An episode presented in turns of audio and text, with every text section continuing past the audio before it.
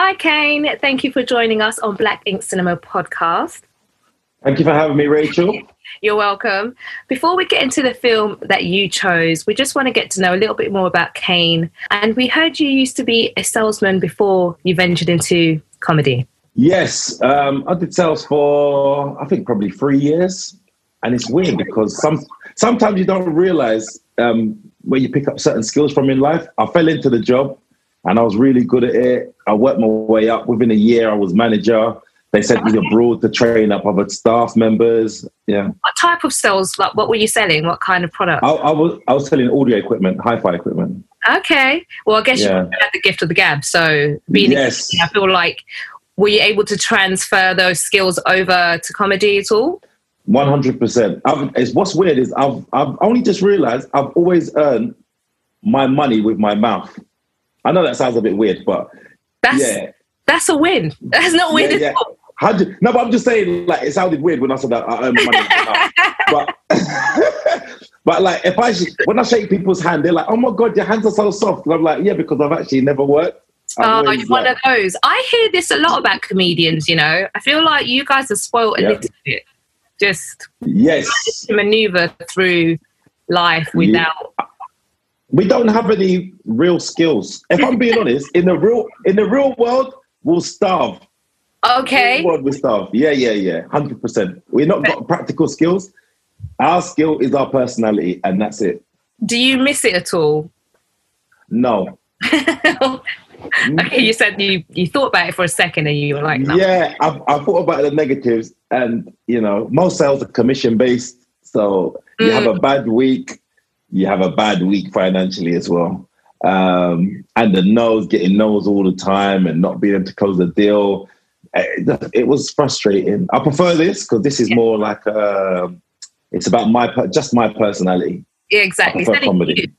Yeah, exactly, exactly. So and sales, sales is selling you, but you're trying to sell the product as well. And Yeah, No. I'm the worst because if you say no, I'm like, okay, it's fine. you take it personal. No, I just don't like force. Like I don't Oh. like forcing people to buy. So I'm Um, like, okay, it's fine. I'll move on to the next person. Oh, you would you wouldn't have made no I money, Rachel. yeah, I the worst. That's why I'm like, it's not me. I worked in retail for the longest time, and yeah. if someone asked me about a shoe, Oh wow. mm, maybe you should go for this one rather than the one they uh they were picking up. So The thing is, when when you do retail, you're actually not you're getting your wages anyway. mm, So it's not there's no pressure so much on you as in right, Rachel, you're not hitting your targets, you're not this, you're not that, you're gonna lose your job or I you know, the different- there were times that was the case for sure. wow. Yeah. Okay. Some were commission based, so if you'd hit the target for the month, that you get a bonus and stuff like that. But I'm just, I'm just not here to manipulate. Yeah. And the thing is, I'm glad you're I'm glad you're out of it. If it's not in you, if sales isn't in you, Yeah, yeah, don't exactly. do it. It will Exactly. break your spirit. It will break you. 100%. um, so, what made you get into comedy? Uh, a weird one, really. Um, it was actually uh, it started off as a as a negative. Uh, my I was going through a bad time. My me and my partner we weren't going, we weren't getting on very well.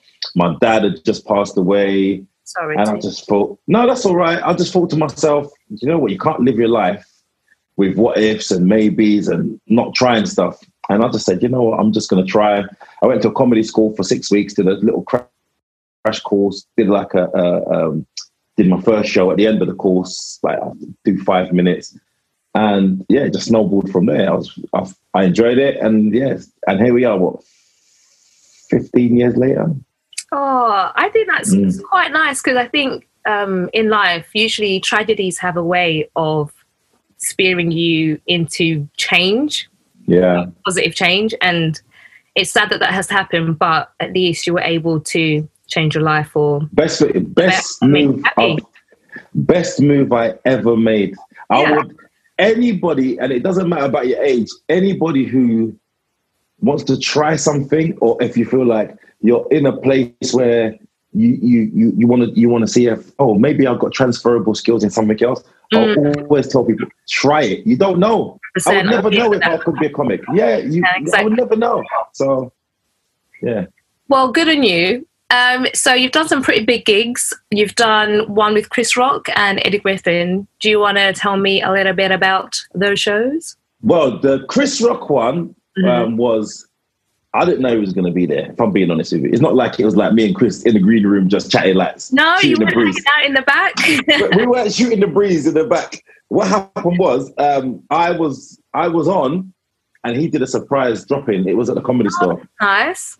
and um, he came. And obviously, he's a big star. Whoever was on the bill that night, Bye. like yeah, yeah, yeah, yeah, yeah. And um, yeah, so and then I was just having a word with him afterwards. Just not long, really. Just a hi, bye.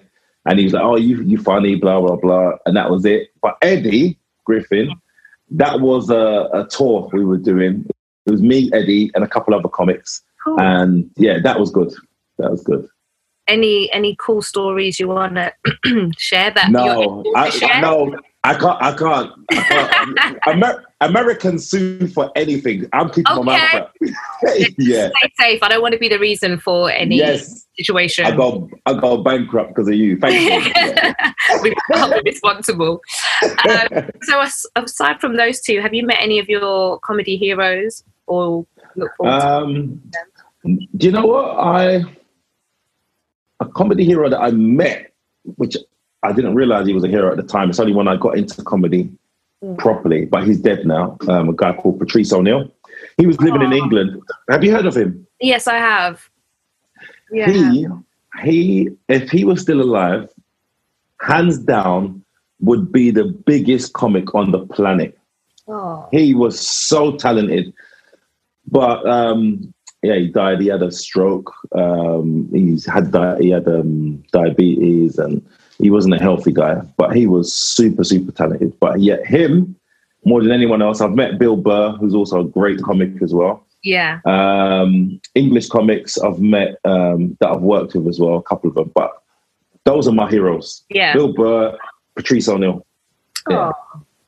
oh, that's yeah. It's always sad when they like passed away, and yeah, Mm. it's all about giving I power thought- when your heroes are alive. And Right, exactly. And you know the unfortunate thing is, comics, uh, because of what we do, are most of them are not very healthy. Mm, We work late at nights, we sleep during the day, we're nocturnal creatures, we're around drink, we're around other substances as well. yeah, And some people abuse that, you know, and it shows. You see, there's not a lot of comics that you see that are like, oh yeah, they look really healthy and fit. Yeah. I mean, you look really healthy and fit. So, how have you managed to navigate and kind of stay on top of that?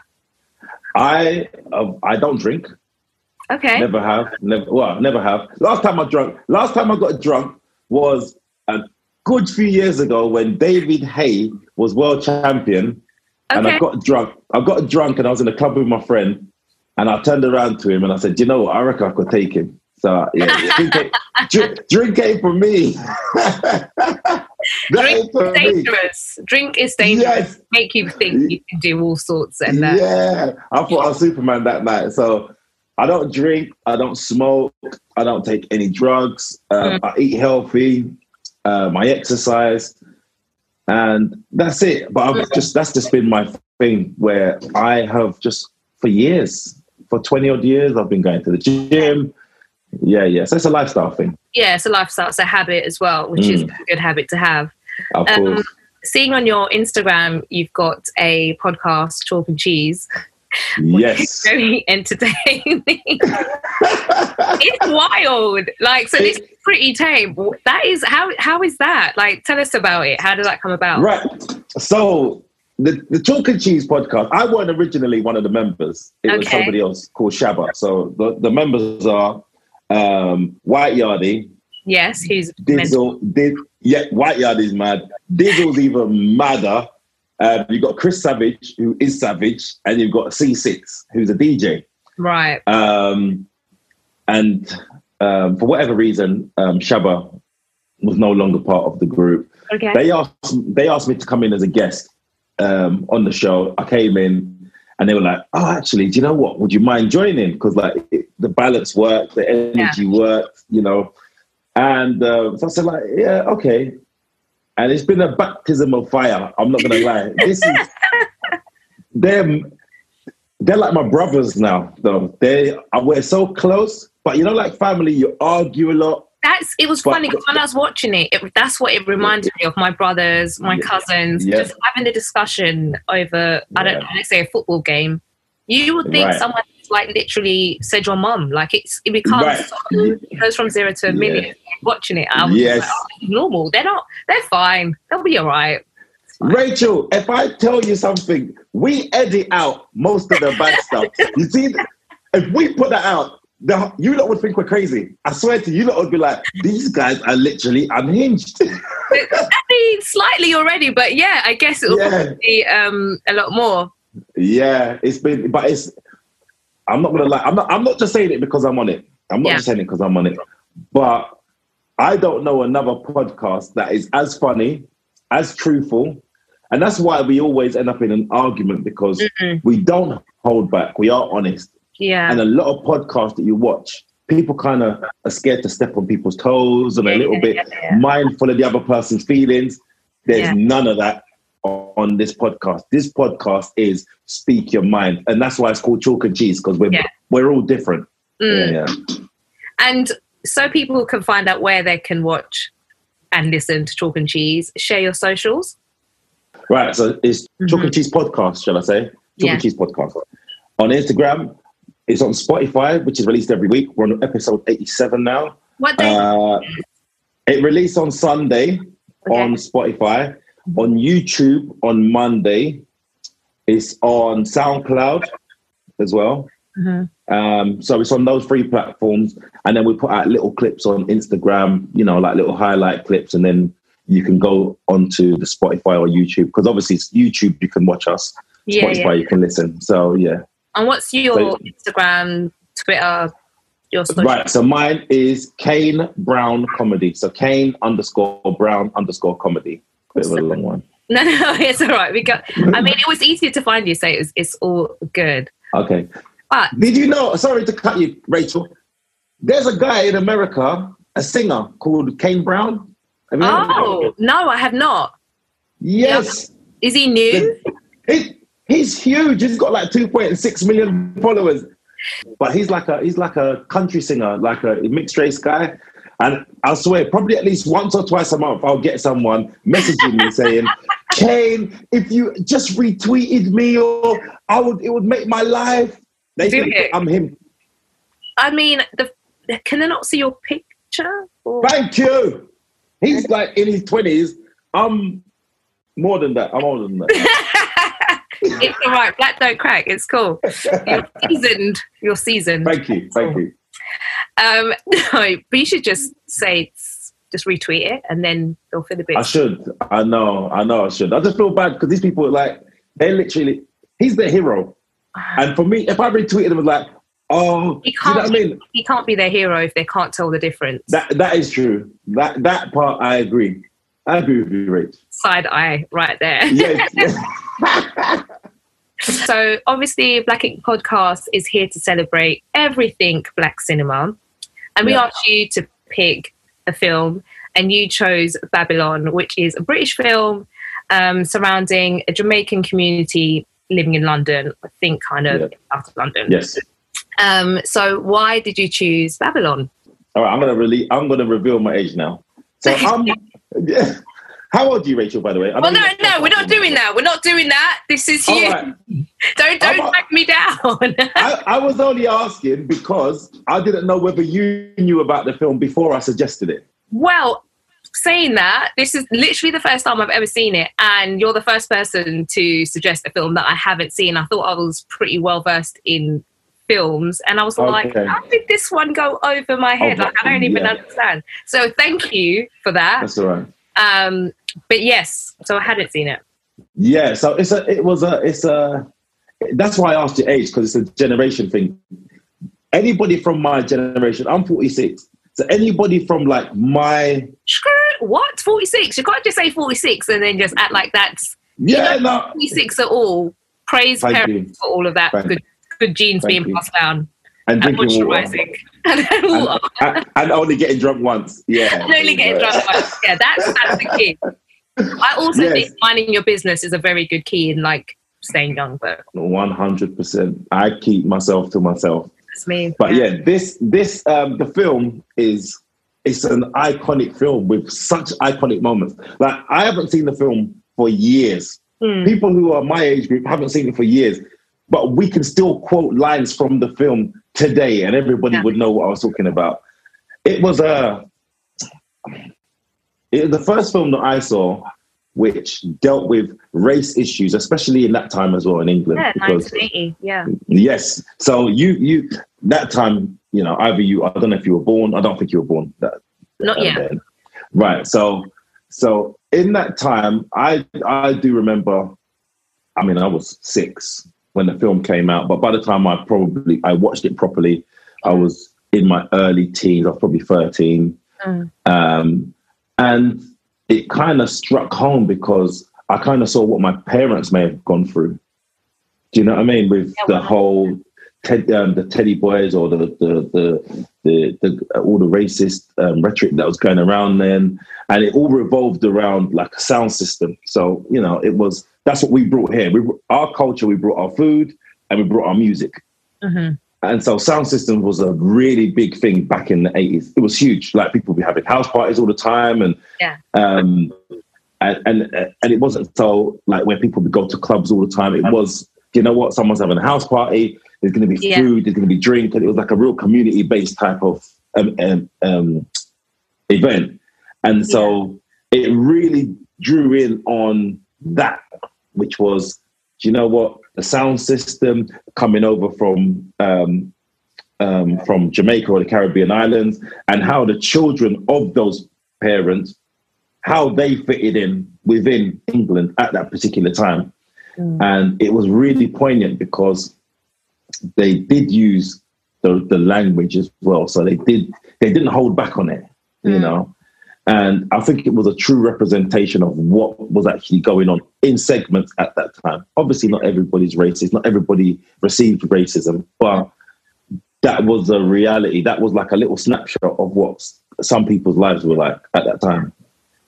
Yeah, because I was going to ask if you had a personal connection and if your heritage was Jamaican or from the Caribbean. And so, therefore, I think it would have been like a rite of passage. And Yes. if I had been Jamaican, definitely I probably would have watched it. Like it would have just been a film. Yes. a thing that you just go through that Yes. part of life.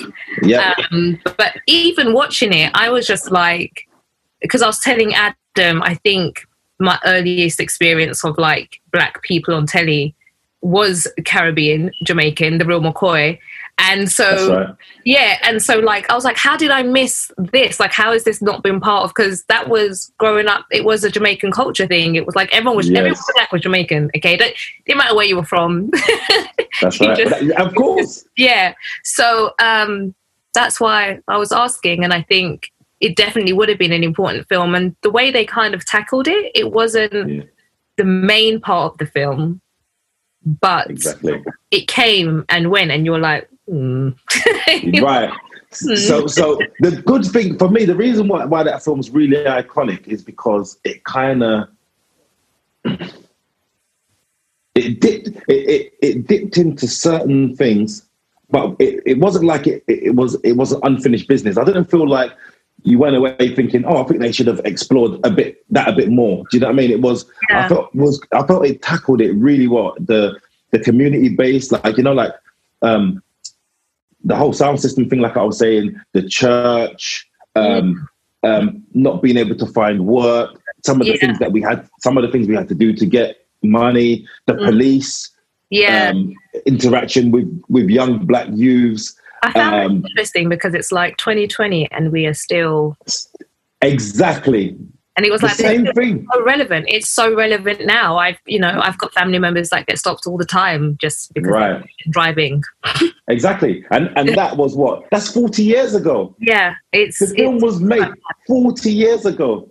yeah So when you think about it, it's how far have we come? Yeah, exactly. It's still so relevant, and I think mm. Uh, I think Adam mentioned that it was shown on on Channel Four quite often and, and stuff like that because I think Yes. Channel Four was a rebellious channel at the time. Yes, yes, um, yes. But I think for sure there need to be that needs to come back in the cycle somewhere, and like the next generation needs to see it because, like you said, this film was made 1980 and nothing has changed or evolved. Yeah.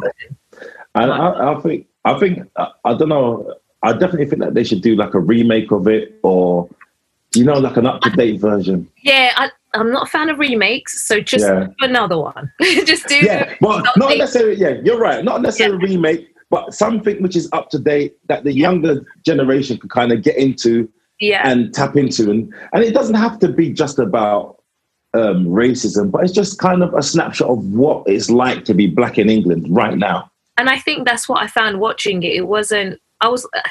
There was no real point of the film. Like it didn't have like a mad message. It was just like you said, a snapshot of Yeah, being black Caribbean living in London, and this is your experience, your family, your friends, um, and the representation. And I just thought, wow, that was really forward for England, 1980 to yes, this film, and it's like. I don't understand. It's like we take one step forward, then like a hundred back, and but I think that I think the film at one point was banned. I think it was banned at one point. If I'm and being honest. like banned for what? It's literally like the softest approach Yes, race talking.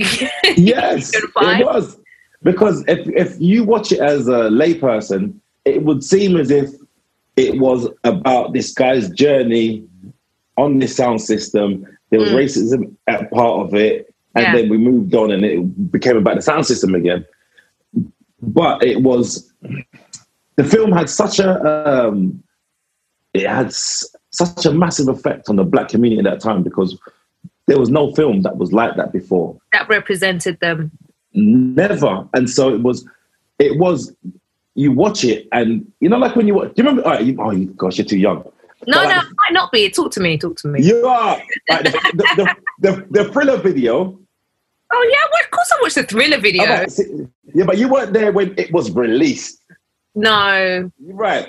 So when that was being released that was um it was an event. It was shown at midnight. I never forget. It was shown at midnight and it was meant to be like really scary. So it was like a horror film and it was like meant to um like 18 plus or 15 plus or whatever it is. But it was like such a, a an iconic moment Mm. where it this it never been done before. A, a- it's only a video for a song that was being Yeah. released, but the but it was such a big build up, and so it was Yeah. the same type of thing with this film where it it it, it really cut through like society in in a, in this particular community, and we really latched onto it and was like, wow, this is a great representation of us because a lot of people that were actually in the film they Mm. weren't traditional actors either. They were I like that. Well, I Yes. don't. I don't know that whether that was the case or not, but I quite liked how natural it all Exactly. felt. It feel like there were actors putting on um, a Jamaican accent or anything No. like that, or speaking patois. They were just, you know, it felt very being natural. themselves. Yeah, So the guy who um, uh, Shaka, you know the the the guy from the other sound system. So not not Yeah. the guy that's from he's got that. yes, yeah, yeah. so him, he's that's his real name, and Yeah. he was part of a sound system. So he kind of played himself in effect. Oh, that's cool. So- yeah. Yeah, so there was a lot. There were a lot of people in there who did cameo roles who were not Mhm. actors. Um, the white guy in it, actually, he's an actor and quite Ronnie. he- Ronnie. Right. When I saw him, I was like, "What? What's going on? This is." I yes. recognized him straight away. I was like, "This is exactly. I would have never picked him to be in this film. He did a great job. He did a great He job. did a fantastic job. yeah. He did a fantastic job. And it also showed, which is good as well, because it didn't just show racism, it also showed that white people did gravitate towards our culture as well. There were uh, English people Yeah. that loved what we did. Yeah, yeah, yeah. Did you? Speaking of Ronnie, did you ever have a friend like that growing up, or do you have friends like that that you can yes. that kind of understood, or like allies? Will use that word, um, kind of like bridge the gap, or that you Yeah, can have these I'd- like honest conversations without them feeling attacked. Yes. Um, yeah, I got, I mean, I got, I got white friends now. And, and at the time, yes, I did have white friends. Like there was a guy um, in our, in my primary school called Patrick, who ginger guy, but he just gravitated towards the black kids. Mm. And it, and uh, unfortunately, his his family emigrated to um, Australia. Um, I think it was the last year we were going, but yeah, and he understood. He understood our culture without actually, and as kids, mm. you don't really. It was an instinctual thing. It wasn't a, yeah, yeah. oh, oh, oh, oh I'm, I'm, down. Yeah, yeah, it was just exactly. an instinct. Yeah. He liked our energy, our vibe, and we just all got on, you know, and that's what it's about. It's mm. it shouldn't be about color, it should be about interest. Oh, I like your food, I like your music, I like your culture, I like your vibe, I like your energy. Yeah, yeah. And and that's an individual basis. I can dislike a black person mm. just because we're black don't mean I have to love you. Mm, mm. You know, it's it's about energy, it's about the person and and and that's what it's about for me. I always judge people on who they are. Yeah. I don't care your background. And unfortunately, you know, where it just it's just it's been really tough because black people are always judged first. Yes. And then you have to prove them who you really are. It's like guilty until proven innocent. Innocent, yeah, and it's really it's so strange. And I found myself actually doing sales. I found myself dumbing myself down, trying to be less threatening, being that not a clown, yeah, but being like approachable and the big smile and yeah.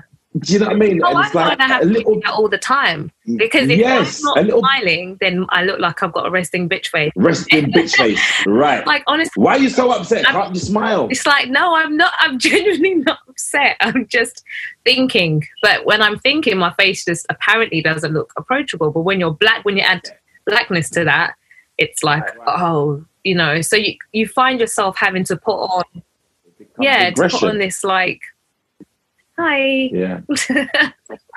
yeah. Facade. And the and the worst thing is, if I'm being honest, like obviously you're that type of person as well, like a smiley character, just mm. like me. But it's like I feel like we're not allowed yes. to just, you know. And that the minute the difficult. minute you're upset a little bit, you know, you've got an attitude, and I'm like, oh my god, you have no yes. idea how I suppressed the attitude. Yes. Like you don't yes. outside of this facility, you would know attitude. Okay? No, you know. Five percent. I'm really trying. Here. Right. right. And so that's and so but in the film, the film actually went straight through that because they were being their authentic yeah. self because they were yeah. they were around their own. Yeah, yeah, yeah. I love that about the so film even, as well.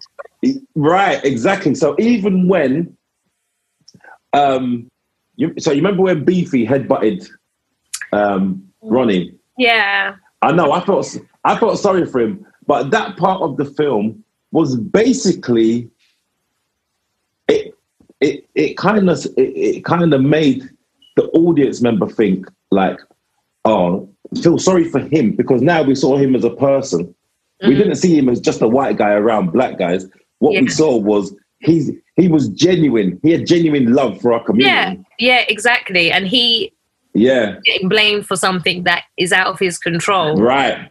And exactly. It was really sad. And obviously Beefy's carried that um that anger throughout the film. He's been the hothead, which right. is warranted That's as right. far as I'm concerned, because it's only so much one yes. take. Unfortunately, right. he expresses that to the wrong. He takes that out on the wrong person, and it's a bit unfair. That's right. Um, yes but yeah, it's quite. But and that's a real situation, though. Do you get what I'm trying to say in terms exactly. of like you're going to be faced with that, and you need to. I guess everyone just kind of needs to know how they're going to react. You know, of course, you're not responsible for what that person did, but you're a reminder. Yes.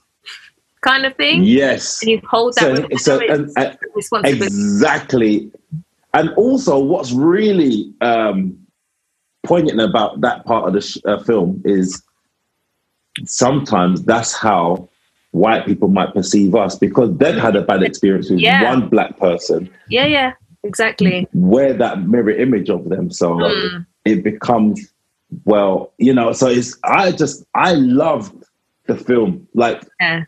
you could, you could quote lines from the film now, and, you and I'd know, I'd know what part of the film it was. And I haven't seen the film for years for Oh years. God. like even when Beefy, even when Beefy stole the um, stuff from the school and then tried to sell it and, and tried to um tried to use it and, he, and the guy was telling him that it's rubbish and it's not going to Yeah, work. yeah, he stole yeah, the camera. Yeah, yeah. Yeah. and then he had his dog. He had his bull mastiff dog walking down the road. Oh man. There was there were so many little bits in that that just reminded me of growing up here, like Yeah. in the night. I don't know what it was. There was just something quite grainy and gritty about it, and it was Yes. like a a flashy London. You know how that London's always trying to be perceived as like Yeah. Yeah. Next door This is grimy. It was just like yeah. this is this is my London. that Yeah, this is real. This is This real. is real. exactly. Um, Where are your family from, Rachel? Sorry to cut you. Uganda. We're Ugandan. Oh, okay. East Okay. uh, East African. Through me, Okay. through me. I'm sorry, Rach. it's right. It's I was just, I was just wondering where you were from because I'm trying to picture your life as well, like who you'd be around and that. Yeah. See, so- I think well, mm, for me, I was brought up in a like a real melting pot of,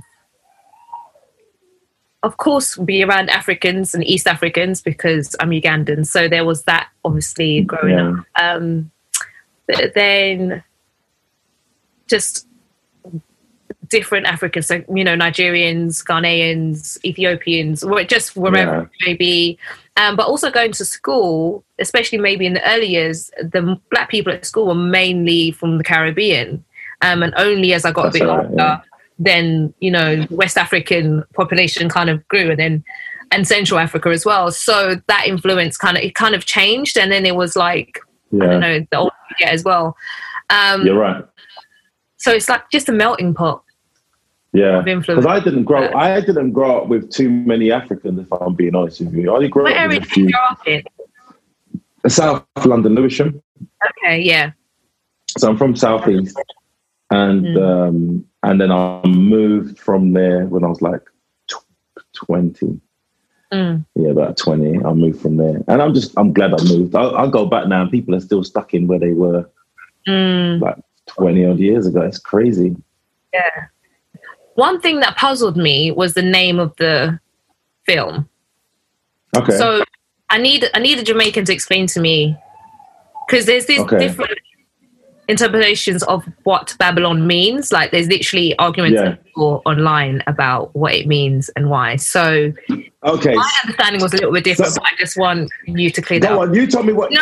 Okay. So was okay. All right. So so basically, um, Babylon is the oppressive system Right. against us. So you will say, so um, even the term Babylon they used to describe police, say for Yeah, so that's growing up. That's what I was yeah, familiar with. So Right. when we saw this, I thought it was going to be more surrounded around police brutality or things like that. yes, As I okay. looked into it, someone went really deep and was like talking about the comparisons or the nuances between Jamaicans being taken away and brought to another land, to an oppressed land, as like the Jews did to Yes. Babylon. Like, so that's Yes. where it apparently originates from. And So that, like, the original, yeah, the original Hey. meaning, but then our interpretation of bringing it forward many many Yes. years Mm. was it was just the the I the the system against against us and against our progression, Mm. um, and um, so yeah, so that's what Babylon meant to us. So that that the title of that film was specifically there to kind of it was a perfect name for it because it, it was a film about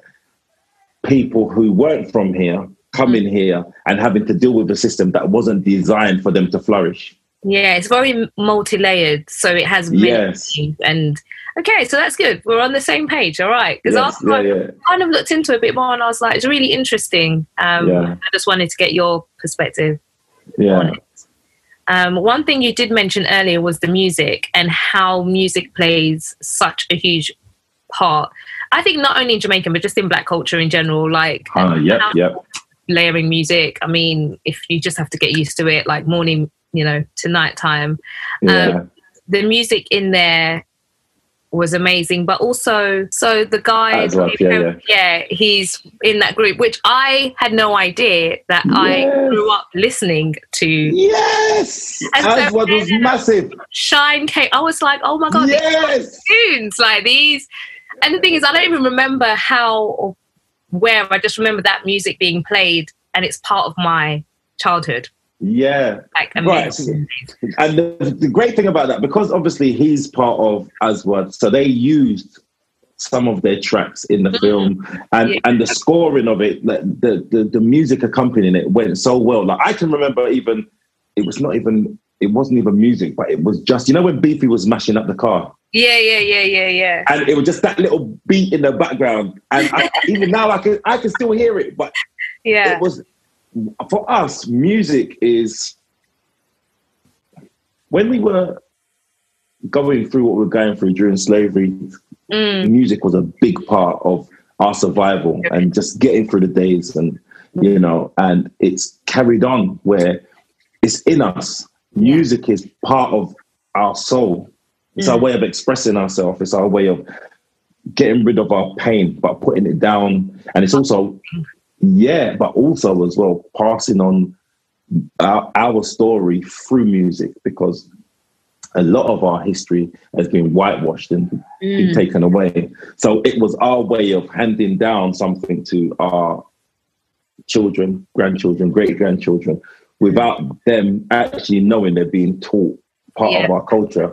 And so it seeps into our our consciousness where even like now you're saying, yeah, like you I grew up with it and I didn't even know it was but it's because we feel like our music is made with so much passion Mm. that it is part of us. It's when you do something that's so authentic Yeah, yeah. that it can only transcend into something which it becomes part of people's subconscious and their consciousness as well. Because right now, if I could play a track, a, uh, track to you, and it will bring you back to a particular time Oh, I or mean, particular or a feeling, and you're like, "Oh my god, why? Why do I feel that?"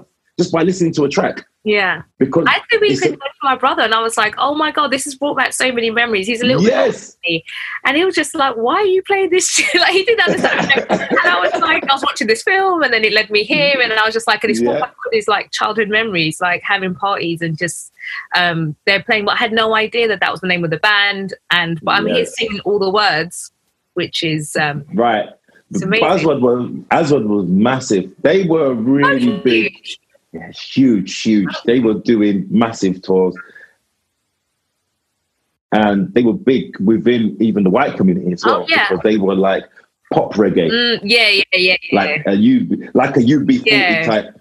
You know what I mean? Like, so it was accessible, it wasn't too it wasn't too edgy, it Mm. wasn't too raw, and it was good feeling music yeah, and so people gravitated towards it and it was and it kind of became part of british culture as well you know and it's it's Yeah. amazing when you think now you know 30 odd years ago that you can listen to the music now and it's like oh my god this is this still feels like you can jam to it you know it's amazing I was playing their greatest hits. Okay, I was jamming yes their greatest hits, just thinking, yes good music. I'm here for it. Did you ever um, yes dabble in a bit of music? I feel like uh, um a person at one I've- point thinks that they can sing or rap. So No, uh, no, I didn't do that. But funny enough, a friend of mine sent me. Uh, uh, he used to do. He used to DJ, but like for private parties or whatever. And I was there. He sent me a couple pictures the other day of me like with headphones on and talking into the mic. I don't. I don't even remember doing that to be honest with you. But You I did? got what's. I did. I did. But I, did, I don't remember. but but I was a. Um, I always. I grew up. My dad's Jamaican, and I grew up listening to reggae. Like he would have a Sunday session where Mm. all Sunday my mum will cook in the kitchen. He's in the front room, um, playing music and smoking. Um, mhm, yeah. Yeah, Yeah. So yeah, yeah, and um, so I just remember just listening to um, like just reggae music, like Culture. It was there's a band called Culture, Black Uhuru, um, Dennis Brown, like um, Toots and the Maytals, uh, obviously um, Bob Marley as well, um, Dennis Brown, like Freddie McGregor. and it's that was my childhood. Like I can listen to music now, and it's like, Mm. oh wow, it brings back that nostalgic memory for me. You know, I didn't get into music, but I, I wish if I could sing. I wish. um, watching that, I did see. I felt some similarities between that and Yardie. Um, Yeah, While I was wa- Idris's Yardie, and Yeah. then we discovered that it's done by the same writer, who must be literally a thousand years old now, but it was written by the Mm. same person, which has a lot of yeah, similarities in there with the music and the transition of your you know Jamaican culture and then trying to integrate. Um, Yeah. Did you see that similar? Because obviously you're more familiar with it. So were you like, oh, yes. I'm gonna be honest with you. I haven't seen Yardie. oh, okay, I got one up on you. Oh, I know. I know. I haven't seen it, and I've been meaning to see it. It came from the book. It- it- the- Yeah, yeah, It, yeah. a book. Um, Yeah. mm. and I, I haven't watched it yet. That's my bad. I should have watched it. If I'm being honest with you, it's had really good reviews. No, yeah, really good reviews, and I think if you watch it, you'll see it's almost like a graduation of Babylon. Um, yes. from that story, Okay. and, you know, because it's got a heavy influence of the music, but the culture is very, you know, laid in, in there as well. Um, living in London, the Yes. experience of just, yeah, being an other living in London. Um, yeah. I need. I, i'll be honest, yeah. Rachel. I do. I do need to watch it. I do. Mm. I do need to watch it. I, in fact, what I'm gonna do within the next week, I'm gonna. I'm gonna watch it. Watch it and then Somehow. let me know. Yeah. yeah. Let me know. Um, Yeah. Going back to the film, have you ever experienced racism, direct racism, Yeah.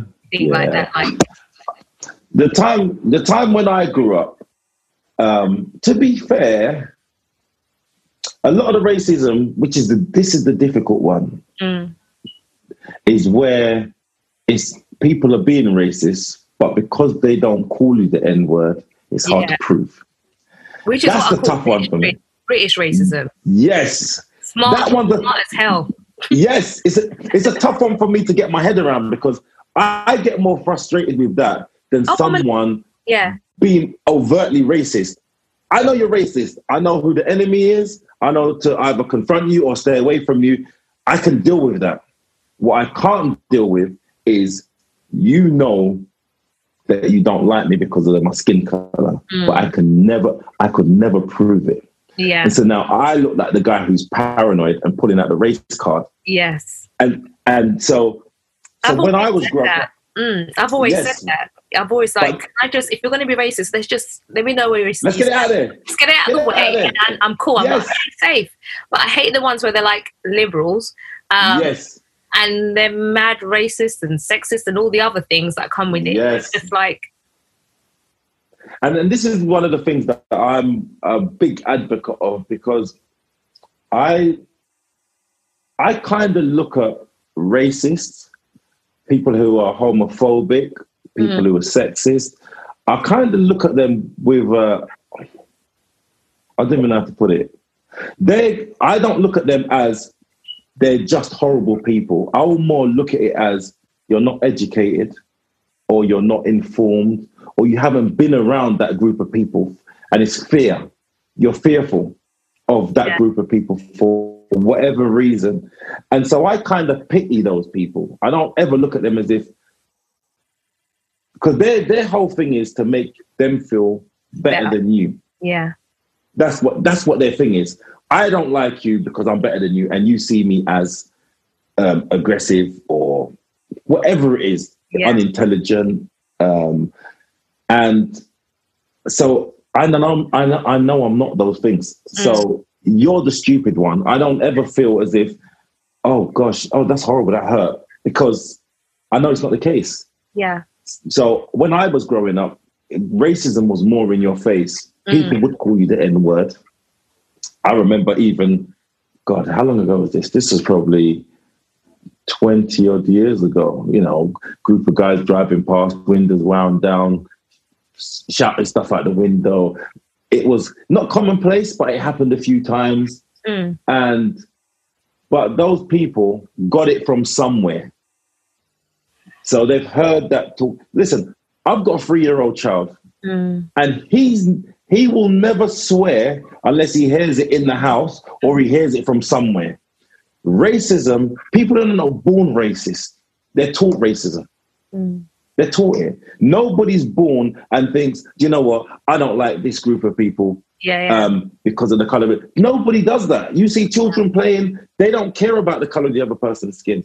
yeah, so It's only as they get older, conditioning. of course. Mm. Right. So, you know, as I've got older, the racism hasn't been so much in my face, but I know it's there. Mm. I know it's there.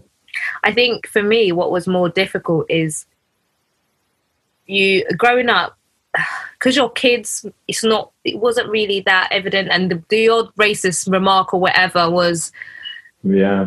was like really few and far between. It was more going into the workplace and the work environment when you you know you start going into where you're the only black person, Yeah. whatever, and it was little things that would be said or behaviors. And like I said, it's very I call it British racism, where they- it's very clever, Yes.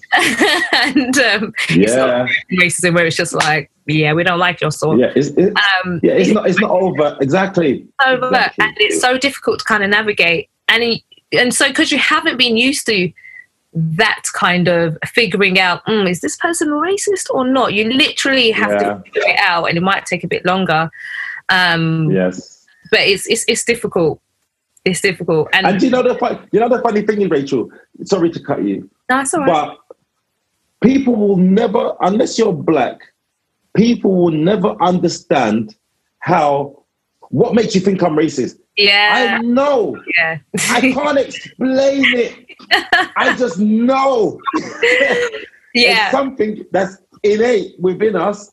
yeah I don't know how old you are, but I've had 46 years of understanding human behavior, mm, understanding body language, understand just and it's little things. And you know what? Sometimes maybe 10%, 20% of the times you may be wrong.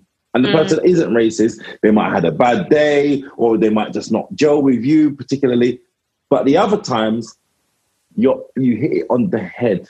You Oh, no, the nail right on the head. life- but a you can't time. prove it. yeah it's a lifetime of information so by the time don't worry by the time i get to my age i know i know when someone's racist Yes.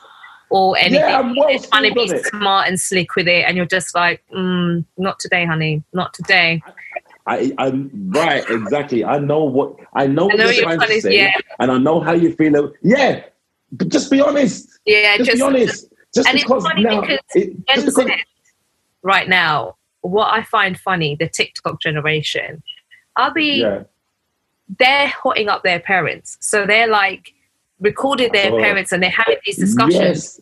and i'm I just saw like this white girl do it. yeah and it's also Yes. white kids and i'm just like Yes, one good on you but at the same time Yeah. this is crazy if this is the conversation obviously the parents don't know they're being recorded or whatever or some of them you know and they are completely fine with it i'm like wow how did you manage to get some common sense then if this is the environment you're being raised in but you can clearly see yeah, that what they're saying and doing is wrong some of them being cops some yes. that would be right. And saying this- this it was quite troubling and but to- positive at the same time because i was like oh we have some hope yes, but this is the good thing about this generation, good and bad. Yeah. is they are so immersed within a particular culture, and it's not just black culture, but it, beca- it's everybody's culture. So Yeah, yeah. everybody's into rap, everyone's into hip hop, everyone's into dressing a certain way, everyone's um, going out to clubs with different races of people, and it's only when the one those ones who are segregating themselves and only go to certain places who maybe are still fearful and are still a little bit Yeah. racist and still look down on people of color. Mm. But those people that immerse themselves within the culture, they Yeah. get it. Mm. They get it because your parents can tell you till they're blue in the face, oh, they're thieves, they're crooks, they're Yeah. aggressive, they're this, they're that, they're violent. But hold on, I- my friends, and Yeah. They're the most passive people you'll ever come across.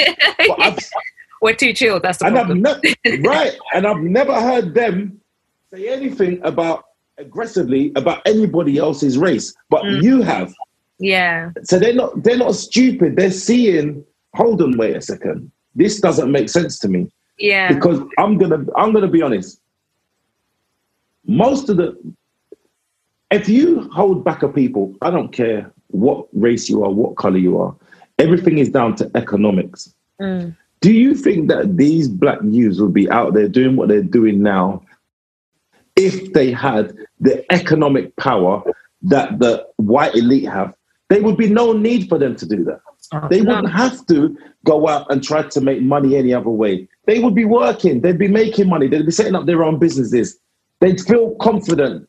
Listen, a lot of people who go to university, um, white people who go to like the top ones, Eton, Cambridge, and stuff like that, they get they're practically sorted because everybody's family knows everybody's family. Mm-mm. There's a job waiting for them. Yeah. There's opportunities waiting for them. There's there's a legacy waiting for them. There's uh, um, you know, like when my dad died, there was no will. Like he had no money. That doesn't happen in certain circles in the white community. Yeah, They're set. They're It's fine. So when you, we've got to exactly, we've got to find our own way through life. We've got to say from scratch. Well, in fact, from below scratch. We're not starting at zero. Every black child had that talk. You have to work twice as hard Oh, as your white counterparts. Mm. You've got to make sure. You, why? But every black child is having this conversation with their parents. Yeah. We're having a conversation about police as well. Oh, you, when the police stop you, make sure that you don't, you know, you do everything that the police says, and you do, it's like, come on, Yeah. you know. And I get that. I get it that sometimes it's easy to paint a picture of young black people Mm. as being aggressive and as being into criminal activity. It's easy to paint that picture, Mhm. but let's scratch the surface and look at what the cause is. Mm. The cause isn't because they're black white they're doing it. You can go to any country where there's a disparity in wealth and you will see where the crime rate is. When you go to Brazil and you go to the favelas and you see the amount of crime that's there, they're not being carried out by predominantly black people. But the reason why um, the, the crime's happening is because it's poverty. People are poor. They don't have money for food. They don't have state support. These Mhm. people, and they're looking at other people and seeing they have and they don't have. That's why black people, we are so conscious about how we look Mm. because it's important to us. Even if we've got nothing, we've got to act or look as if we're okay. Mm. You'll see, and you'll see it. You'll see white people comfortable wearing dirty trainers, Oh yeah, yeah, yeah. and it's Because they're not being judged on the way they look. that's exactly, and they've not grown up with that stigma. They can just be allowed to be themselves. Yeah. They can be allowed to be themselves. yeah, you Black people always feel like They have yes, freedom. We we've always got to be. No, we've always got to be flossing. We've always got to be sharp. We've always got to have the nice car. We've always got to have the nice clothes. The, the richest white guy you'll see will be walking down the road looking like Mr. Nobody. Mm. Mr. Nobody. But if you look at the exactly, but you look at a rich black guy, he's still got a certain mindset where he's still looking a certain way. It will be um, off the chain. Yes. but it's and yeah i mean I- guess you and i we could really go in i don't really want to delve deeper because i mean, I Yeah. going on this subject it's a lot i'm very passionate about it um Yeah. but reverting back to the movie um Yes. Errol's journey frustrates me a little bit in terms of he Okay. starts off him and ronnie stop beefy from going and, and stabbing the racist guy upstairs um he Yes. to be kind of level-headed the one who's kind of got his shit together Stuff together. Yeah. um, and then slowly things start unraveling and everything his world literally starts crumbling and he goes from that person and then his experience with the police of being just chased and attacked for literally no reason and also that chasing scene seemed to go on forever i was like man has been running for a minute Yes. It was How is he nighttime, and now it's day. It's like i was like why would these coppers a, had nothing better to do than chase this one kid all yes, night and find him Yes. and then beat him up Yes. and charge him on with what walking the streets while black i was i was really yes, confused about that. But that that kind of unraveled the sequence of events of then what was Him to going to stab. yeah, yeah, to and come then afterwards. going for that, and then obviously his mum's bailed him out. Significance of her saying, "I believe in him. He's a good boy." Da da da da da. Will turn Yeah. and their dad and them two kind of having that argument, and now how he ends with what's happened. It's like, well, now Yeah, gonna be another statistic and end up in jail, yeah, and it's just it was just such quick yes. Uh, the transition was quick. Yeah. Yeah. I think I think what I think the point of that in that part of the film was it just shows that even though you know somebody is a good person, you know, he was looking after his younger brother. Mm. Um, he was that type of guy. He wasn't into no nonsense. He was working. Um, he was just into music, and it just shows that a, a sequence of events Mm. which what will happen is people will look at him as that event now. They Yeah. won't look at the backstory and say, Yeah, what were the things that led to you being that person? And Mm. so I think that it was that part of the film was there basically to kind of show, you know what? Um, it doesn't matter what your intentions are initially, who you are as a person, but everybody's susceptible to changing because of outside influences. a, a reaction. And so, yes. And so, all this pent up anger inside of him now, which wasn't necessarily so apparent before, he got on with mm-hmm. things, got white friends, blah, blah, blah. It wasn't so apparent before. But now, it's like boiling point. How far do you think you're going to push me until I snap?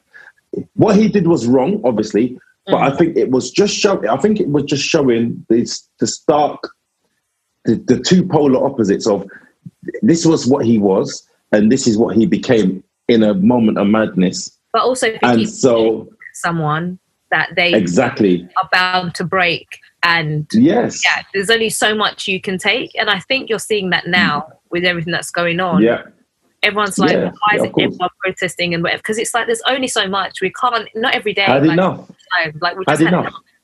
and i think Yeah. that's what that represented his reaction was more of like yeah i'm done yeah, I've had enough. And you know what's funny, Rachel, is that right now, I'm sorry to come off the film a little bit, no, but right right now it's really it's really striking. This move what's going on now with this george floyd movement and just how our mindset has shifted. Mm, something is happening right now and it's as if we're on a on a train now that we're not stopping we're Mm. going to keep pushing forward no matter what happens mm, we're going to keep pushing forward for some form of equality mm. some form, and you're not going to be able to just dangle a carrot in front of a few people and we're going to say, all right, we've forgot about it now. yeah Yeah, it literally is now, no, we've had enough. We've Mm. had enough. We're not being treated equally. You know, Jewish community got their reparations. We did 400 years of indentured slavery, um, not had any reparations. The slave masters were paid. yeah And it said, uh, I, I think it was the total of 17 billion pounds in today's money. I think it was 20 million pounds back then. which and- creates generational wealth, which people Exactly. now. So when people say it wasn't me, I'm like, well, bitch, refund You're everything. benefiting from it. You're Thank you. living Please. everything back. If it wasn't you, give it all back. Right. Um, right. And it leads on to other things. You know, there's countries sitting here with jewels and artifacts that they stole. Can you just, if, if it's not a big deal and everyone should move on and we should get over it, Right. just refund. Take back everything. Let's reset everything. Let's reset That's right. and everything's calm. I don't mind going back. Right. I genuinely don't because I'm a sunshine Me too. person.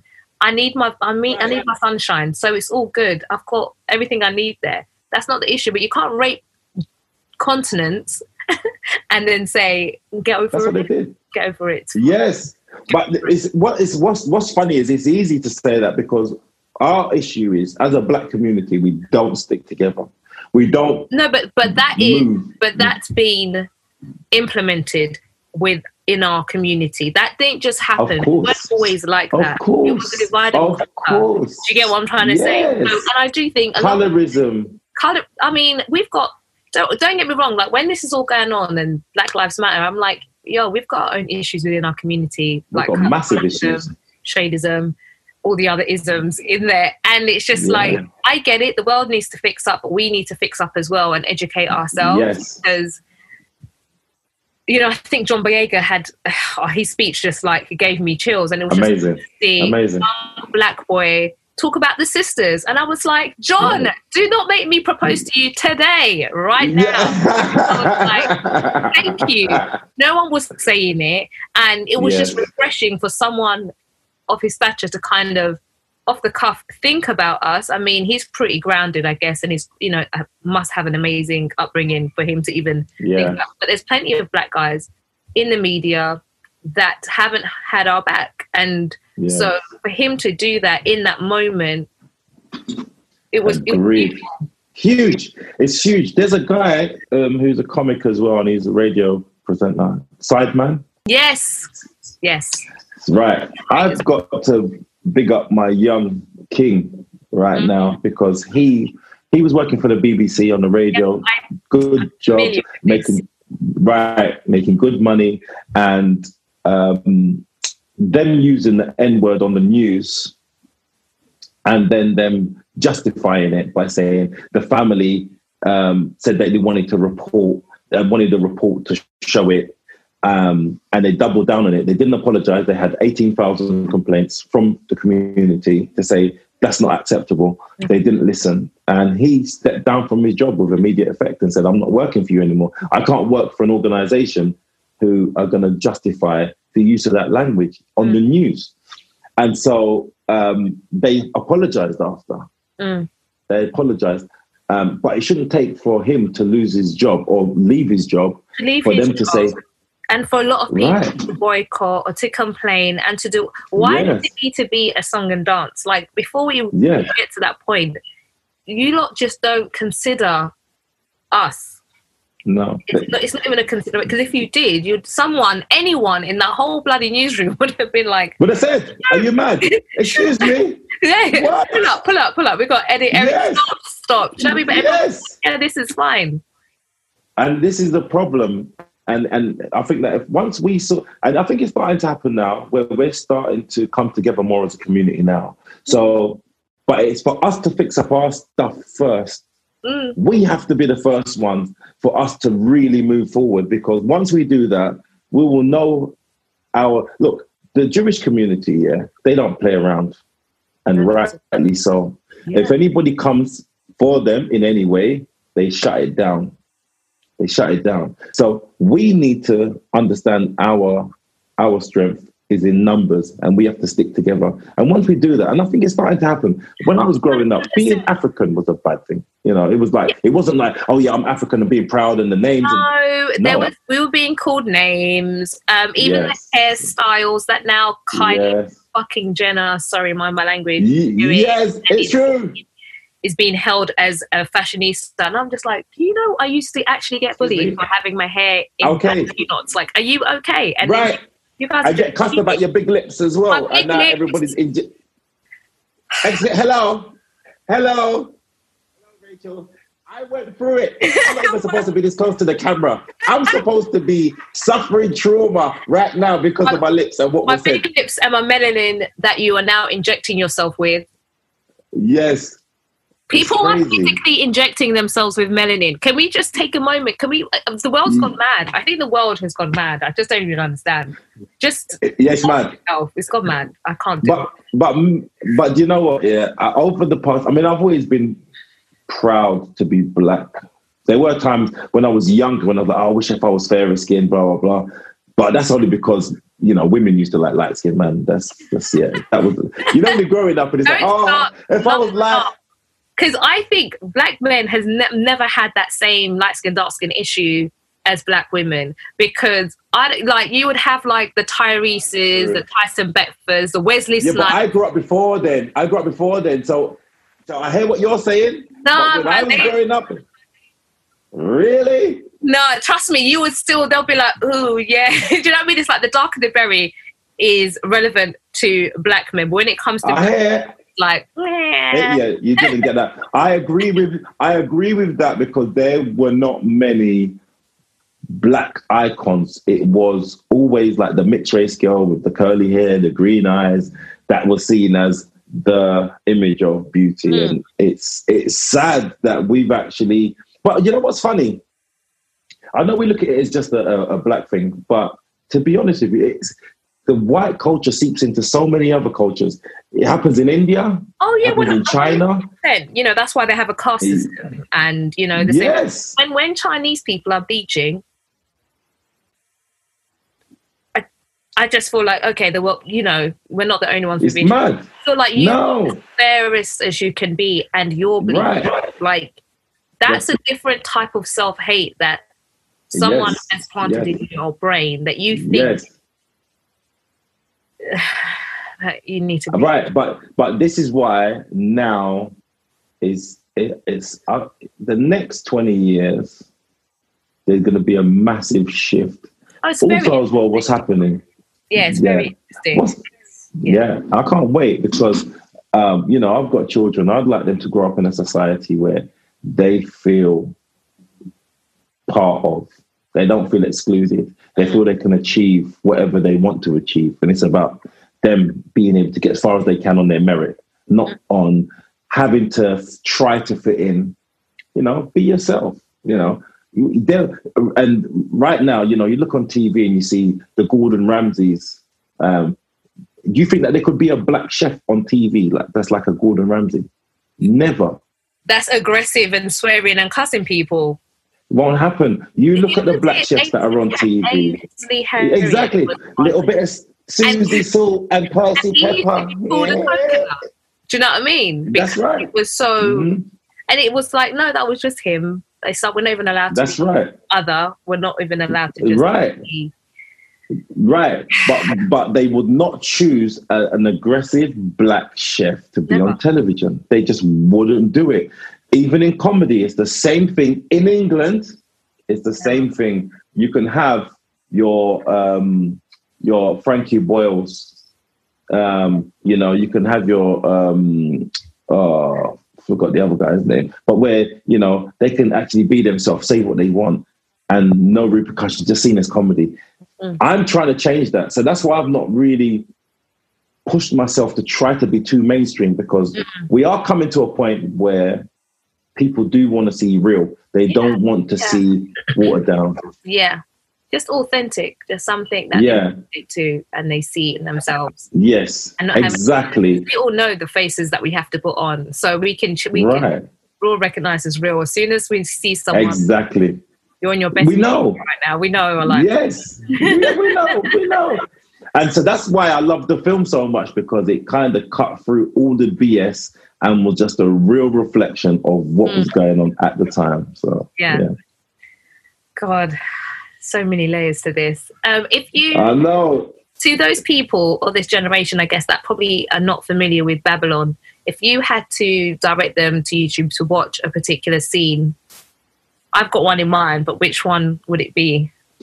Oh wow! Okay, because you know what? There was funny. There was funny bits in it as well. Yeah, yeah. So there were funny bits in it. So um, I think a good bit for people to see would be maybe when the um, they were playing. No, when they'd broken into the the garage and mm. smashed up all of their equipment. Although it might seem like a really small thing to other people, it's just hi-fi equipment. Mm. But that was literally their world.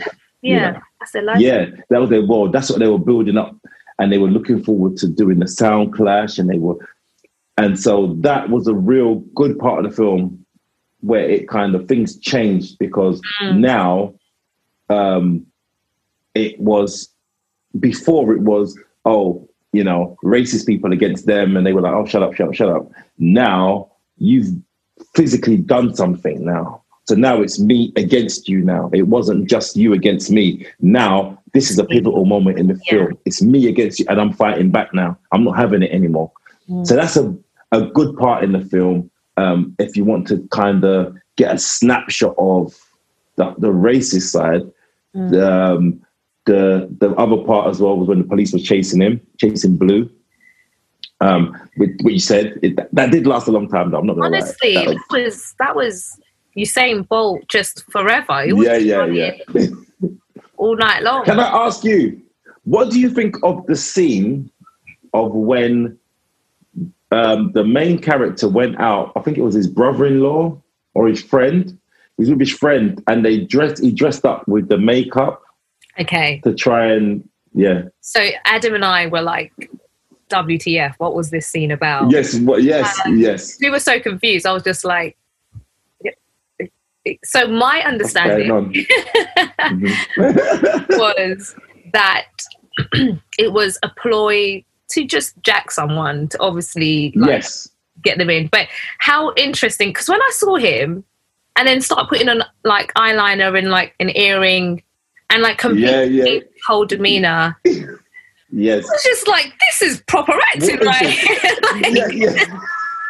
You're missing a trick, you could be getting paid to do this somewhere. Yes. and then but it was interesting because clearly this is something that happens and they and they've witnessed because the guy he lured in the guy but the guy went up to him he didn't go up to the guy yes. and i think that's where the loophole is and why they they probably will get away with it because that guy's probably. How are you going to explain? to- exactly he's a closeted gay probably so Yes. how is it going to be like i was trying to move to some Yes. And one black Yeah, yeah. Right. having it So, yes. um, and then they jacked him and then that conversation afterwards that they had was quite interesting when um Errol was like you know what what the heck like what you doing and he was just Well, like yeah, "Oh, yeah. you got to get your money I don't, if, it doesn't matter how many people you got to step on to get your money you think everyone here who's got money hasn't stepped on a few necks and it was just like, an important conversation but I just thought that was so interesting was that something normal that was going on in the 80s or something that that was I- I- I- Yeah, I don't think it was something. It wasn't commonplace, no. But it, I think because to be honest with you, I'd never seen anything like that before. I was But yeah, baffled when you watch it. You're like, what's what's? Hold on, wait. also I don't I knew I knew there was something going to happen though for some reason Yeah, I just maybe because I know what. you has now prepped me to like I have my my Raiders on now. Um, I don't know if Yes. you watched that with Michaela Coel. I may destroy you. what was it again? I may Oh yeah, yeah. I watched that. Amazing, so that amazing. changed my perception and my ignorance or naivety of putting Yes, yourself in like certain situations. So from Yes. that, I'm now thinking, oh, is this what it seems Um, like? It might yes. be something else. Um, before I would have been like, oh, just two gay guys gonna gonna get down. That's yeah, yeah, yeah, yeah. But now you're on the alert. But now I'm like, he's putting himself in danger. And they just- um, yeah, it's a it, it's a very strange part of the film. Um, but what it was, it was it was a, a way to show how innovative people had to be sometimes to try to you Make- know to make a buck, and it just showed the depths that people had to go to um, because it, you know it was completely wrong what he did. It was Yeah. disgusting yeah, and to think that people thought that way and it wasn't like i said it wasn't a common thing where it was in the black community it was a known thing that was done but it was it did make you kind of say oh my god he he went all that way to just, just to to, rob the guy like Mm. why would you you know and beat him up as well it's like why did you have to do that why couldn't Yeah. you just rob him. snatch a chain or steal a ro- or steal a wallet. Why did you have to? So it kind of showed as well, like the animosity that was there underneath. Yeah, because the if you're just going to rob someone, you could. Yeah, there was rage Rage. inside him because you can't just rob someone, which is traumatic enough. But Yeah. to add what he did on top of it, it's like, why was that necessary? Mm. You know, what what was the part of the film that you would direct somebody to? Oh, look at you flipping it back to me. Um, I had to because I want to know what stood out for you or something Well, that you're like, I- oh yeah, I quite liked, you know, when they, um, Errol and Ronnie are stopping Beefy from going to stab the guy, the, the- yeah, the racist guy. the racist guy, uh, because they have this conversation and it's, it's like trying to talk senses to him and let him know, like, you're just going to be the bad guy. It doesn't matter what Yes. Before that. If you go and stab this guy, it's going to F it up for all of us. It's going to be a race war. Yes. We're all going to have to deal Yeah. with this shit. And that conversation just, for me, encompassed everything that the film was about, but also just what we have to do, why we have to, even when people are being bad mind to us, I now have to. We be have to be passive. Yeah, I have to Yes. be passive and allow you. I can't react how I how anyone would in that situation to be like, don't talk to me, Yeah. whatever, because Yeah, there's other yeah. consequences that will happen afterwards, and my community will suffer in that. It won't just be me, but it will bleed into the community. So um, I just thought that was a- a conversation that I think many of us have had Yes. times. Yes. That's a good part of the film. Thanks. That's a wrap. Did your research? no, I, I, I really enjoyed this film, um, and thank you for putting it on my radar. I will be sharing the knowledge Pleasure. going forward. Pleasure. Did Adam enjoy it? Yeah, he did enjoy it. He was like, he was the one telling me about all the music and stuff, and I was just like, oh my Oh, days, what is going on here? I've completely missed Good, something. good. A part of my upbringing that I've I've lost clearly that I should have been that should have been a part of. So Yes. Kane, I know it's Yes, late. my love. I've had you Yes. on here for a while. It has been an That's absolute What time is it? pleasure um, talking to you about all things Black cinema and Black lives. Um, Pleasure. and just Pleasure. wish you all the best. And I would love to come down. When are you performing anywhere? Have you got any shows lined up as we're crawling I've out? got a few. Sh- yes. I've got a few shows booked in. Uh, what area? Oh, I don't East London. Talk about what area you live in. East London. Okay. All right. So I've got some shows coming up. I've got a couple in Hornchurch, which isn't too far. Um, but what I'm going to do, I'm going to give you and Adam a free ticket. Ah, All right.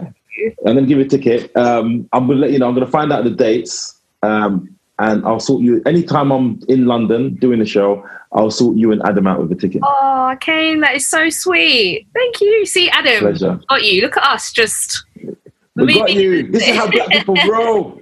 You know this. one black person that this is Adam. I've got to explain to Adam. This is a black thing where we do have our problems, but if somebody has a link, Yeah, oh yeah, yeah, yeah. advantage of it. yeah, yeah. Someone's calling someone is like, I know someone who knows Yeah, someone who knows someone. yes, Don't worry, I've got yes. you. Got it sorted. right, right, exactly. Oh, all good. Yeah. Oh, but thank you anyway. Honestly, it's been a pleasure having you. Thank you very much, Rachel. I appreciate you. All the best. Take care. Follow me, follow me, follow you guys. Follow me I'm already, I'm already following you. Is it? Oh, sorry.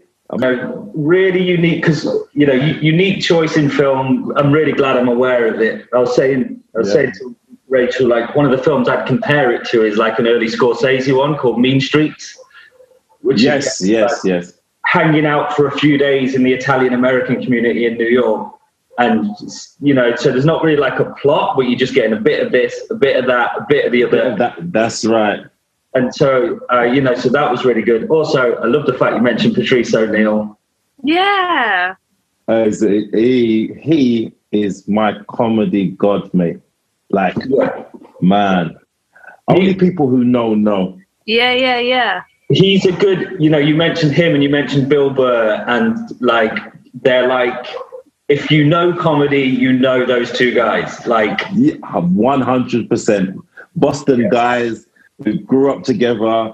Um, Pat- Patrice, because I'm I love comedy. I love comedy, and oh, I'm getting emotional. Hold on. Oh, And I know it sounds mad, but to, to be so honest and truthful, he missed out on so many opportunities in his life because he was self destructive and he had really bad ways about him. But his comedy was so pure Mm. that it's like, it really touched you. It's like listening to like poetry. You have to really, when you watch him and listen to him, go and watch Elephant in the Room. I don't know if you've seen it, Rachel. If you watch Elephant in the Room, that was a, a special that he did before he died. And his partner at the time, she composed the music to it, and um, it was if I could reach even a fraction of his, because he wasn't massively popular. He weren't like Katt Williams or you know these guys now who can fill out arenas. He wasn't that guy, but he was super talented. Bill Burr is like from the same school, so Bill Burr, him, um, oh my god, what's the other guy? What's the guy who was who got got done for wanking in a pot and shit? louis ck Louis C.K. So like they're they're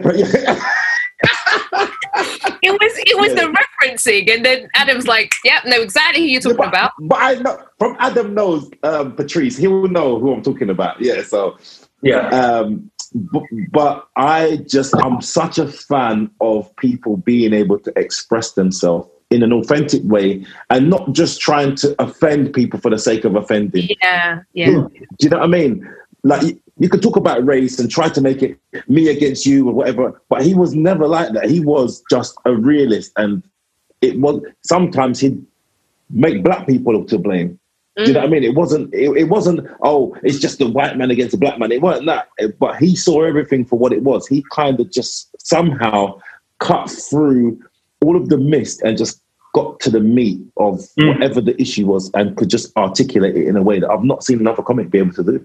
Yeah, him and you know Dave Chappelle does the same, and that's what I love about. Yes, well. yes, yeah. But yeah, Louis, you know, um, you know, I know he's sort of um, smeared right now, but he is he is a very good stand-up comic. He, he He's, just he's amazing. He's Yeah. amazing. I'll tell you another one. Doug Stanhope. Mm, yes, yeah, yeah, yeah, Doug, yeah. We were really nerding out about comedy now. Sorry, Rachel. Yeah, yeah. Sorry, Ray. This ain't part of your conversation. Apologies. I was like, "All right, guys, just no idea who some of these people are, but I'll just nod and smile." Oh, do you know what? I'm gonna. say- I'll, I'll link you up um, and send you a few bits, Rach, to um, to check out. You know, because yeah, some of my uh, favourites here. Um, and the thing you said about Black Gordon Ramsay, that is a comedy sketch. You should do it. Yes. Real Do You know what? You're right. That Yes. is real dark. You think you're going to have a Jamaican bloody chef going, what the rascal? like, going But ham, this is- speaking It's patois. a, it is a good sketch. No. It's a It is a good sketch. sketch. It's a, that's if you do that sketch, I will happily come and direct that for you for free. I will help assemble a crew and a team. I'll you play. it. We're good to go. play. Yeah, you can play Jamaican Ramsay, and you know, Yes. I would. Yeah, if you write that, I will happily sort out a shoot. You know what? I'm I'm I'm gonna hold you to that because I'm starting to next week. I'm actually down in London writing. I'm because at the moment there's a lot of money that's been earmarked for BAME um, productions, and uh, I know I don't like that. I, I know, Rach, Rachel, Rachel. I'm not BAME. I'm just a black woman. I know, Black. I know. Just, Oh, can I, can I tell you a term that I hate? And I hate seeing the white wokes use it. Um, white wokes. you know, um, and it's and it's um, POC, pe- people of color. It's not. I hate that. I hate that term Oh as well. Because people of color is literally everyone that's not white. That is going to age the same way colored people as Oh. age. It's going to age One like fucking. Hundred. Yes, a hundred percent. It's just you know what it is. This is what people are. It's so um, lazy. what's yes, exactly. That's what it is. Lazy. And, and and what's happened with you see this whole BAME thing? I'll tell you what they do. So when Real McCoy was made, there was money. There was money put aside to produce a black show. Mm. After that, what they did, they put it in a pot for like the BAME group, and it ended up being the Asians who got the money. So that's why you see like there's a lot of Asian shows, Indian shows that have been produced that were produced after that, and we never got any of it. But now it's kind of coming because of this whole black movement now. Every even the other day, I'm not gonna lie to you. I saw something the other day, and I was like, "You lot are taking it too far now." There was a panel, um, and it was like there was it was like I I think it was like um oh my god, the one show, and there were the two guests, the two hosts, and they were interviewing I think four people, but they were on the screen because obviously a, a uh, social distancing, and there was only one white person in the shot. And I was like, you're taking it to, we're not saying we want to take over. We just want to be a part of it. We just want to be a part. That's it. God. That's a little bit of representation. You don't have to throw everything at us now and then take it all away in another six think months. when people hear equality in their hear, in what they hear is taking over. They don't Yeah. hear that we just. I, I don't want to take over a space that completely has nothing. I just want to be represented. That's all it is, and it's about Simple. equality and just being on the same playing field. But some people Yes. hear they that we want to take over, and that's completely. That's not what that's anyone's. No, no. It's like I, I remember growing up and I so swear to you, if a, if a show came on the TV and there was black people on it, hey, hey, come quick, quick, quick! Look, Oh, it's a black show. It was a massive. Yeah, one million percent. Even you're saying that when you're younger. No, babe. Even ten years ago, five years ago. Let's be honest, right? Yeah, yeah. When you That's see true, a show and they've got a black character in there, I'm now like, Yeah. how the heck did he get in here? Or what, what's this? Yeah, yeah, What character is he playing? How long is he going to last? yeah. Is yeah. he a stereotype? So you ask these questions. And so when these other shows have been coming out, like Watchmen, and I keep talking about Insecure or I May Destroy You, I'm just like, yeah. this is like how, how life has changed or evolved. But um, Michaela, have you seen? Have you seen I May Destroy You, of course, I. Adam? And I, Adam, I know you've seen it. I haven't Oh, because it's amazing. only because I heard someone reviewing it and they said I got three episodes in and I felt raped out.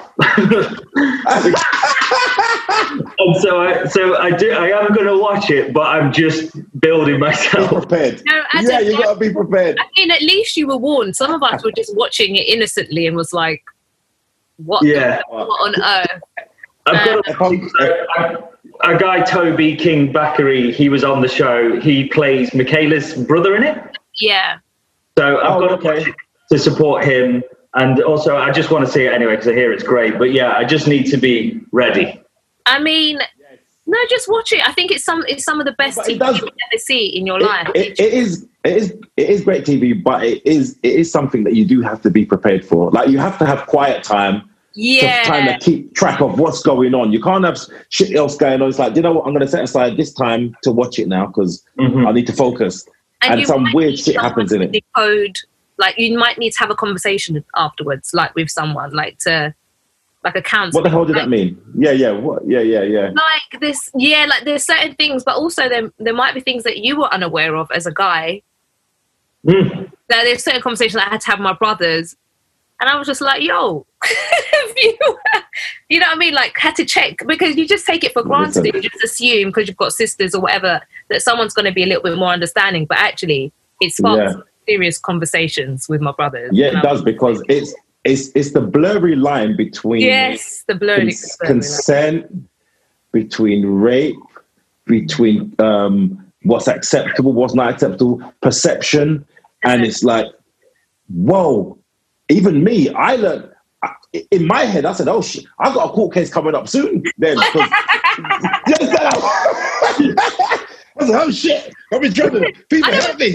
guys that will be like, oh, that's right. I'm telling you, I literally heard there's some groups, and I was just like, do not say that to me. I'm like the last person. I will report your ass. You think it's a joke? Like, not my way. Um, yeah, okay. No, I'll definitely watch it. And then, Rach, we can have a discussion about it when we. I'll be, I'll be here for you. I'll be here for you, Adam, because you'll need. Yes. Yeah. Right. I'll, um, I love you guys, man. Nice one. Thank Cool. you. Cheers, Thank Gary. you. All right, I love you guys. Love Take you. care. Bye. Bye. Bye. Bye. Bye.